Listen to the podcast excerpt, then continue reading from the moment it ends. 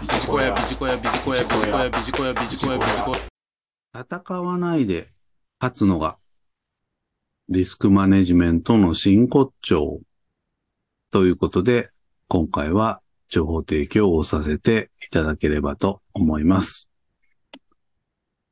リスクマネジメント。今回のキーワードでございます。今回はそうした視点から情報提供をさせていただければと思います。さて、皆さんはマネージャーとして組織のリスクマネジメント、果たしてしているでしょうか？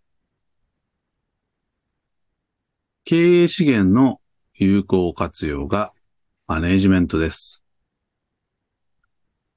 だとすると、人、物、金のリスクを察知して問題を未然に防ぐのがマネージャーに求められる役割なのではないでしょうか。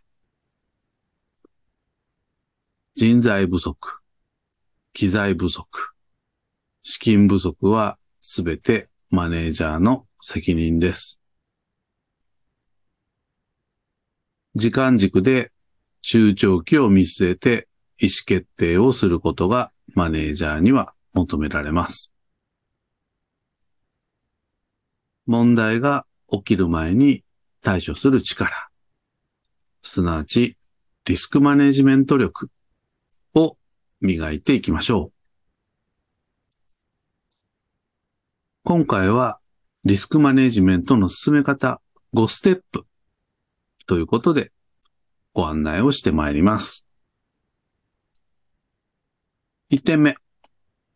半年から1年後を念頭に目標達成がうまくいかない可能性のある要因をすべて書き出します。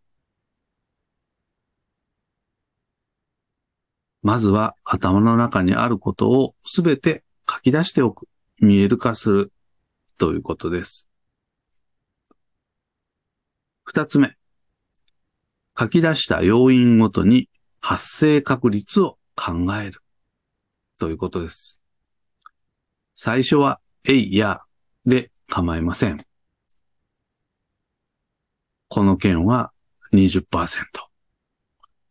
この件は5%未満。といった形で数値で捉えてみるということです。そして三つ目。発生確率の高そうな順番に要因ごとに対処法を考える。すなわち、リスクが起きてから対策を考えるのでは遅すぎますので、まずは、それぞれ、発生確率の高い順番に対処法を考えてみましょう。四つ目、トリガー。すなわち、どんな事象や数値が発生したら対処法を取るかをあらかじめ決めておきましょう。最後に五つ目。そのトリガーが発生したら対策案を実行するということです。このトリガーはできれば数値で決めておけるとよろしいかと思います。最後にまとめになりますけれども、リスクマネジメントはマネージャー必須のスキルです。特に人的リソースを活用してリスクマネジメントを行っていきましょう。